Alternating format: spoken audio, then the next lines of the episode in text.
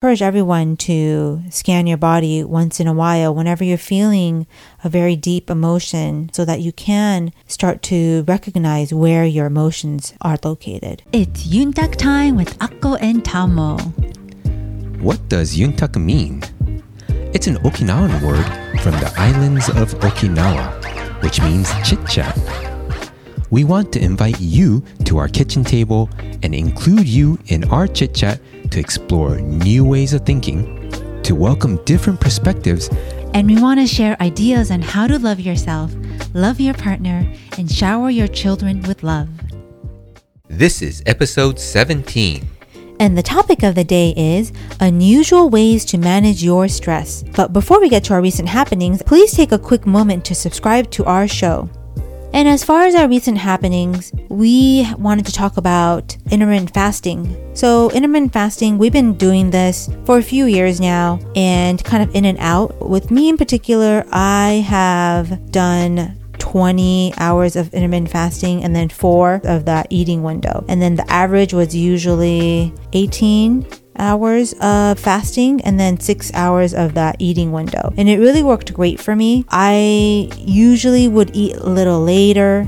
And then wherever that six hour mark or that four hour mark stopped is when I stopped. And it really worked out for me. I was able to see a big difference. People around me was able to see a big difference. And with this, uh, you, you still have to kind of watch out what you eat. I mean, you can't just eat whatever you want uh, because you will tack on some calories if you're not being watchful. But I wanted to just turn the mic over to Tamo so he can let you know of his experience. Yeah, sure. I've been also intermittent fasting for quite a while now. And uh, one thing that I want to say is uh, intermittent fasting is, as it's said, intermittent fasting. So you're not fasting for the whole day, but there are, for example, 16 hour fasts where you don't eat for 16 hours and you eat in 8 hour feeding window. Uh, there's a 18 6 and then 20 and 4. So 20, 20 hours of fasting and 4 hours of eating. And then there's so many different other types of fasts where you fast for 24 hours, 36 hours. There are many types of fasting out there. Uh, the reason that I started is I have a family history of diabetes, so I want to make sure that I do what I can now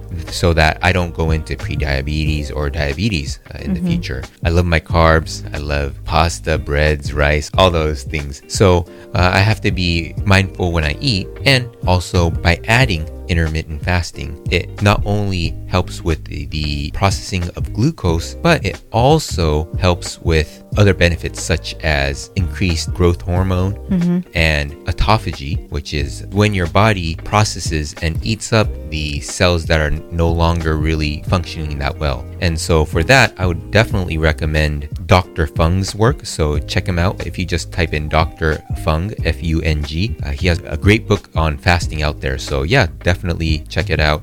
And fasting has been done for the millennia. In religious texts, you'll see fasting. For health reasons, you'll see fasting. Mm-hmm. And it's just something that had been lost throughout the ages. And people are starting to really pick that up and see that, you know, yes, you save time because you don't have to think about cooking and eating as much. You feel better, you feel lighter, your mind is a lot sharper. So there's a lot of benefits. And so if you want to start intermittent fasting, again, talk to your doctor first and make sure that you are all set to go for intermittent fasting and test it out yourself. And we'll also be linking all these information on our website. So check out yuntakutime.com for uh, show notes and transcripts. Yeah. And just to add to that, I just want to let you know that intermittent fasting, uh, in addition to asking your doctor if it's safe or not, it's not for everyone. You know, some people's body are not meant to be intermittent fasted with. And so just be mindful that every person is different and how their body adapt to different types of lifestyles. Mhm. And so again, uh, it's all an experiment. Test it out. If it works for you, great. If not, try something different. And of course, if you've never fasted before, it's going to be a little uncomfortable, but you can always work yourself up to it. So you start with the 16 and then go to 18 and then the 20, and then maybe you can do uh, some longer fasts. Uh, for myself, I've been doing the 18 hour fast, and uh, quite recently I did a little longer fast, which was I think uh, in the closer to 40 hours. Yeah. But for some reason, um, I, I don't think I prepared myself right, and I just felt really awful, like really, really bad. Uh, through all my fasts, I've done 48 hour fasts in the past too, but it didn't feel like that. So I think there's something off. So I just uh, said, hey, in this case, I can tell something is off. So let's just call it quits at this time. And then I refed uh, slowly. So uh, again, do your research, and Yep. for some, longer fast may works. For some, it may not. So listen to your body, mm-hmm. and best of luck. Yes. So let's get back to our topic of the day unusual ways to manage your stress.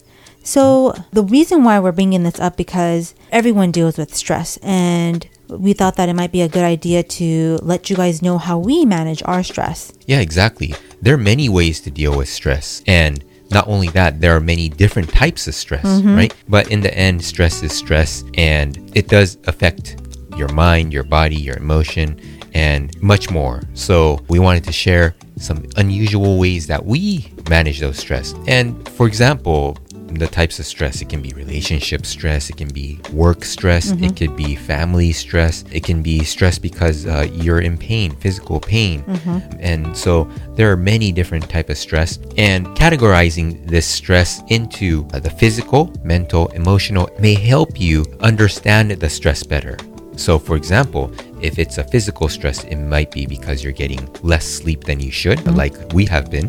when you have a A toddler that doesn't sleep through the night. Right, um, it's it's quite difficult to get your rest. Um, Yes. because she's been still waking up uh, quite a few times at night. Yeah, recently it's been really bad. Yeah, I, I don't know what it is. I don't know if it's growth pains or. Yeah, and I think she's uh, she's been having some teeth coming out too. Right? Yeah, I think she's forever teething, so I hope this is really the last.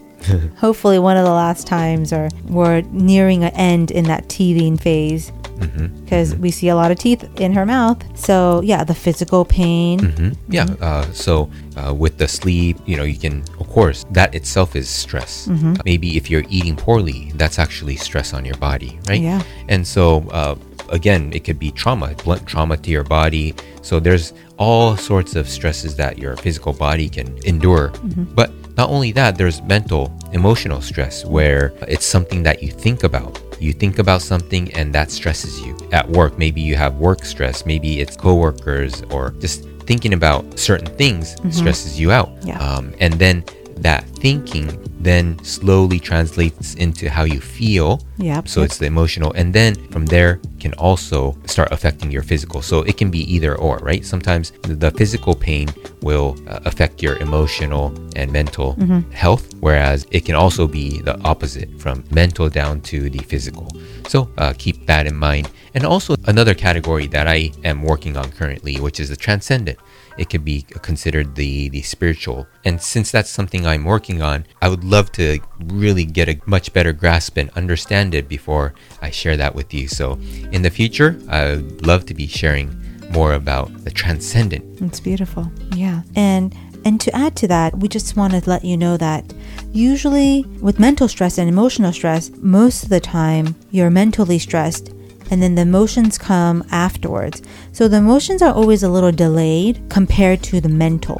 Let's say if you're experiencing both stress. So just keep that in mind. That's the emotional is always delayed compared to the mental, compared to the thinking in the mind. So mm-hmm. that's something that we just wanted to let you guys know. yeah and also uh, emotional usually sticks around it's a lot more stickier mm-hmm, right mm-hmm. thinking wise yeah it's a little easier for you to think about something different of course when you program your mind by thinking about certain things again and again and again of course it'll create more grooves in your brain that makes it easier to think about this stressful thing. But again by thinking about that the emotions come slowly but once they come they're a lot more sticky. So keep that in mind when dealing with this. Uh, emotions are a little bit more sticky so you'll have to stick with it in order to kind of relieve that type of stress Yeah. so yeah. yeah, thank you for bringing that up, Akko.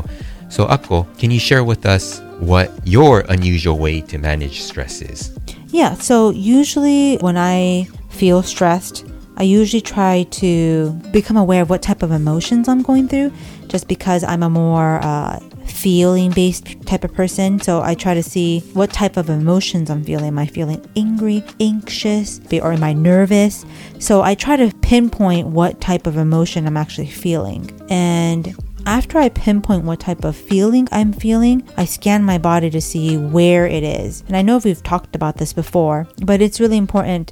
Usually the same emotions appear in the same areas of your body. So you can go to that same spot. If you're not used to scanning, scan your body to see where it is. Is it on your shoulders? Is it in your throat?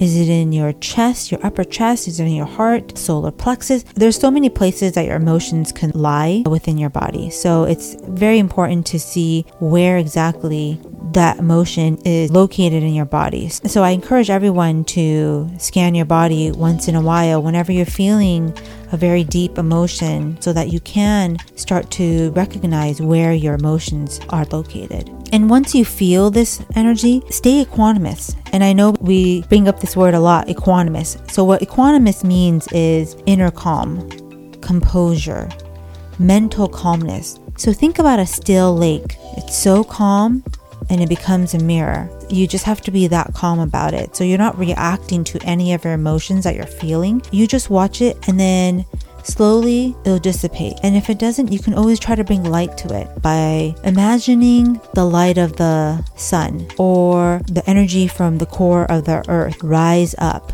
or come down if it's the sun. And then Try to have it radiate your body and then try to have it kind of lighten up that part of your body that you're feeling that emotion from. And it usually lightens up. It usually becomes lighter. And that's been my experience with dealing with emotions. And how about you, Tamo? Yeah, thanks for sharing. So, your method is to become aware of your emotions mm-hmm. and kind of locate it in your body. Where where is it yeah. in my body? And then once you find it mm-hmm. by scanning your body with your awareness. Mm-hmm. What you do is you stay equanimous and then bring light to it if you need. So, bringing the light from the sun or the core of the earth and bringing that light and penetrating the tough emotion that you're going through. That's mm-hmm. awesome. Mm-hmm. For my case, it's interesting because mine is slightly different in a way that it uses the mind a little bit more. Mm-hmm. And I call it the vaporizing technique. Mm-hmm. And the way I do this is when I'm stressed, of course, when you're stressed, sometimes we're very unaware of it. We just kind of know that we're stressed when it gets really bad, mm-hmm. but we tend to not see kind of the more subtle stress that kind of grows into a bigger stress. But for me, when I feel stress, I visualize what is stressing me out. Mm-hmm. So if it's uh, something to do with work, uh, I visualize what's happening and then I try to go a little deeper to figure out why is that? Why why is that certain thing stressing me out? Mm-hmm. Okay. Mm-hmm. And then once I figure that out, what I do is I imagine, I visualize that certain thing mm-hmm. in my mind. And then when I do that, I start to let go. I start to let go by visualizing that image vaporizing and then letting that go. So I'll do it a couple of times. So I'll visualize that stressful thing mm-hmm. and then vaporize it. Just like a puff of smoke, just like clouds in the sky that just passes and just dissipates. Mm-hmm. That's how I imagine it. And just let go and imagine the brain softening, the stress vaporizing. Mm-hmm. And that's the technique I use, the vaporizing technique, to process stress. Mm, that's beautiful. So you visualize the stress first, and then you go deeper as to why you're feeling the stress, and then you vaporize that image. Yep, exactly. And so it's a really a big letting go process. So, for example, let's say a, a spider is stressing me out. Okay, mm-hmm. so we'll take that example. Mm-hmm. I visualize that spider and then imagine that spider just vaporizing like a puff of smoke, like a cloud that dissipates in the sky mm-hmm. in that way. And it's not a violent thing, but it's just slowly just and have it dissipate in my mind. Mm-hmm. And I'll do that a couple of times. And then through that, I can see that my body starts to react to the things that I'm thinking, which is the vaporizing. And mm-hmm. then, of course, uh, bonus points is you then relax all the body parts that I've been holding tension in because a lot of tension is held in the body. That's beautiful. So yeah, like Tamon was mentioning, a lot of tension is held in your body. So we encourage everyone really to pinpoint where in your body you feel the most stress. So a lot of times people might have a lot of shoulder pain or back pain. Maybe that's where you hold your stress and that's why you have those pain bodies. hmm Yeah, and that's why exercises like these are so awesome because everyone has different ways of again handling stress. Some people might hold a lot of stress in their body. Most people do. We we hold tension, mm-hmm. and for some people it might be in the hands. Yeah. Some people it might be in the head. Some people it might be in the face. Mm-hmm. Some people like me are in the shoulders. And so it really depends. And the more you do these type of exercises, you get to understand yourself at a deeper level. And then from that, even dealing with stress becomes custom tailored to you mm-hmm. so that you create your own technique. And then from there, it's really a matter of getting to know yourself more and more and more. So, Yeah, yeah. So it's also another way to get to know yourself in a deeper way, like Tamon just mentioned. So, what type of stress do you commonly get stuck on? Is it physical stress, mental stress, emotional? We'd love to hear from you. Mm-hmm. Please come say hi on our new website by going to yuntakutime.com. That's all one word, yuntakutime.com. All right, see you soon. Bye, guys.